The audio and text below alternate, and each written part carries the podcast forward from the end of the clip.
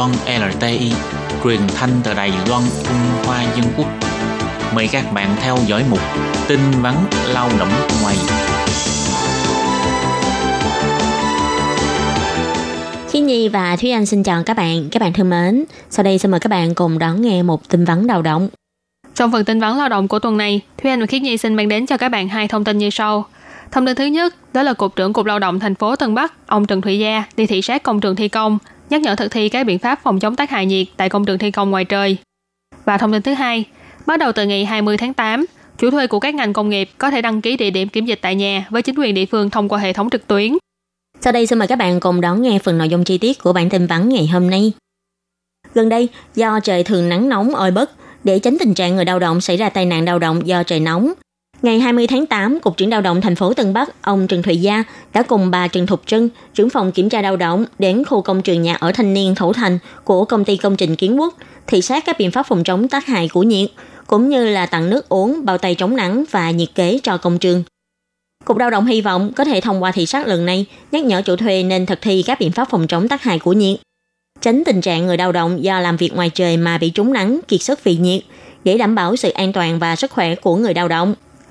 Để có thể hiểu rõ tình hình thực tế khi làm việc trong môi trường trời nắng nóng, nhiệt độ cao, sau khi đến công trường thi công của công ty xây dựng Kiến Quốc, ông Trần Thụy Gia trước tiên đã đi đến khu vực nghỉ ngơi tại tầng trệt để hỏi thăm những người lao động tại đây. Sau đó đến khu vực thi công cột thép ngoài trời ở lầu 10 để tặng nước cho công nhân và không quên nhắc nhở mọi người phải nhớ ba nguyên tắc khi làm việc ngoài trời ngày hè, đó là hạ nhiệt, uống nước và nghỉ ngơi. Nếu thấy đau đầu, mệt mỏi, buồn nôn hoặc tim đập nhanh thì hãy lập tức đi đến nơi bóng mát để nghỉ ngơi – nếu tình trạng vẫn không có cải thiện thì phải đưa đi khám bác sĩ ngay. Ngoài ra tại công trường thi công của doanh nghiệp này cũng có lắp lưới chống nắng để giúp mang lại bóng mát và hạ bớt nhiệt độ khi làm việc ngoài trời. Ngoài ra cũng có một số công nhân tự lắp thêm dù chống nắng trên nón bảo hiểm của mình để chống lại cái nắng nóng ác liệt của ngày hè. Ông Trần Thụy Gia bày tỏ, công ty xây dựng Kiến Quốc là một doanh nghiệp ưu tú, từng nhận được giải thưởng an toàn lao động thành phố Tân Bắc dành cho lĩnh vực công trình công cộng. Hy vọng doanh nghiệp này có thể làm tấm gương sáng trong ngành, Hiện tại, Cục Lao động thành phố Tân Bắc đang thực thi tuyên truyền hướng dẫn và kiểm tra đối với các doanh nghiệp có công trình thi công ngoài trời trên địa bàn thành phố về phòng chống tác hại nhiệt khi làm việc ngoài trời.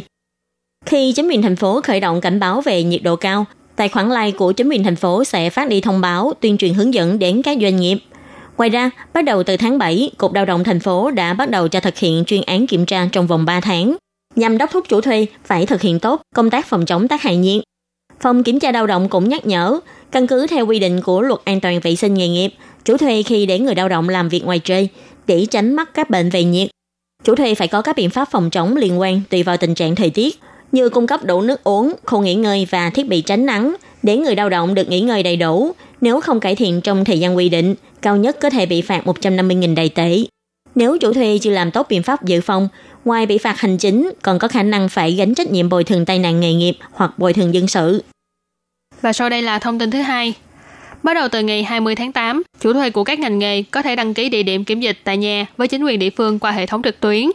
Chủ thuê hoặc công ty môi giới có thể lên trang đăng ký kiểm dịch tại nhà online cho lao động di trú để điền thông tin chi tiết. Đối tượng phục vụ của trang thông tin này sẽ bao gồm chủ thuê có tuyển dụng lao động di trú của các ngành nghề như nghề xây dựng, nghề chế tạo, ngành giết mổ, ngành đánh bắt cá, chăn nuôi bò sữa vân vân. Trong đó không bao gồm lao động di trú làm các công việc chăm sóc và phúc lợi xã hội.